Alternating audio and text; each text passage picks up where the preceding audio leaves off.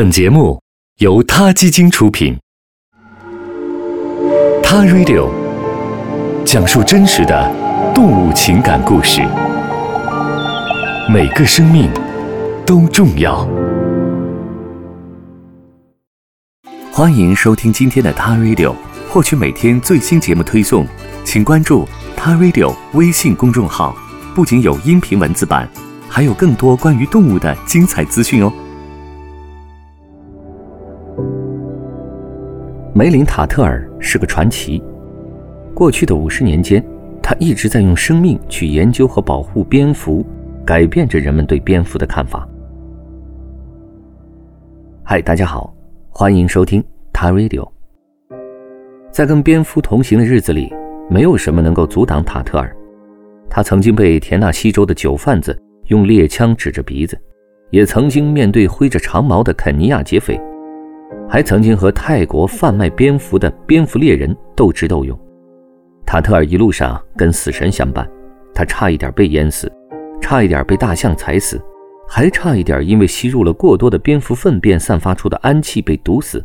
他到现在还活着，根本就是一个奇迹。他也因此被人看作是一个超人。但塔特尔成为传奇的原因，不仅仅在于他能从重重死亡威胁中逃脱，更令人钦佩的是。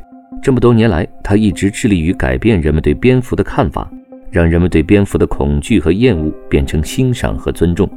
在这一方面，全世界你找不出第二个人做得比塔特尔更好。在事业的一开始，塔特尔的身上就注定携带着某种使命感。作为一名生态学家，塔特尔研究蝙蝠的行为方式和生物特性；作为一名生态保护者，他在1982年创立了国际蝙蝠保护协会。对于很多人来说，只有死的蝙蝠才不那么可怕，而塔特尔从不放弃任何一个机会去改变人们的这种观念。塔特尔说，蝙蝠有很多不为人知的优点，它们在传授某些植物的花粉和种子中扮演着重要的角色，还有一些蝙蝠能够帮助植物抵御天敌。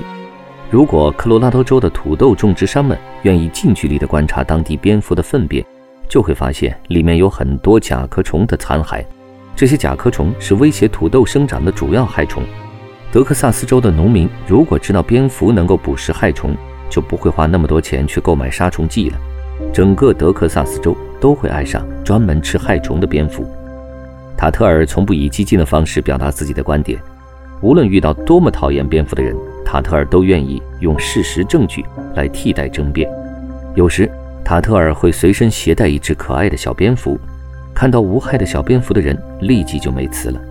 但塔特尔也说，他不可能随时随地都带着一只蝙蝠，因此才想到用影像的方式来改变人们的观念。塔特尔不喜欢有关蝙蝠的惊悚照片，他尝试找摄影师去拍摄蝙蝠令人感到温暖的一面，比如说养育小蝙蝠的样子，为花朵传授花粉。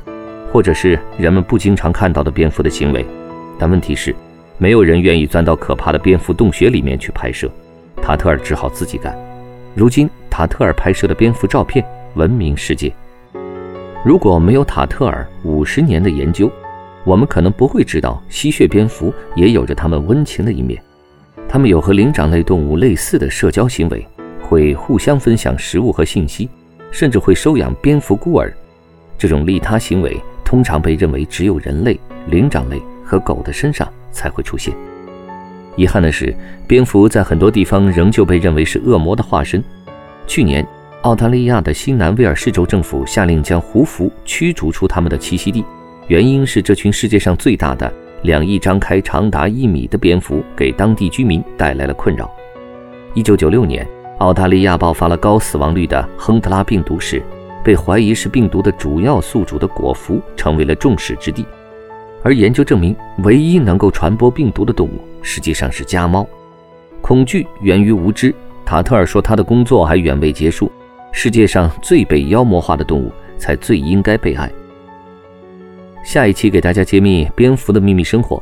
塔特尔的新书《蝙蝠的秘密生活》讲述了他独自一人在世界各地追踪总是被人类误解的蝙蝠的故事。如果你对他近五十年的研究感兴趣，可以去买来看一看。无论是照片还是文字，真的都很精彩哦。我们会在他 Radio 微信公号上推出一部分塔特尔拍摄的蝙蝠照片和介绍，供大家先睹为快。好了，今天节目就是这样了，我们下期再见。他 Radio，中国大陆第一家动物保护公益电台，在这里，我们讲述动物的喜怒哀乐，尊重生命，善待动物。他的世界。因你而不同。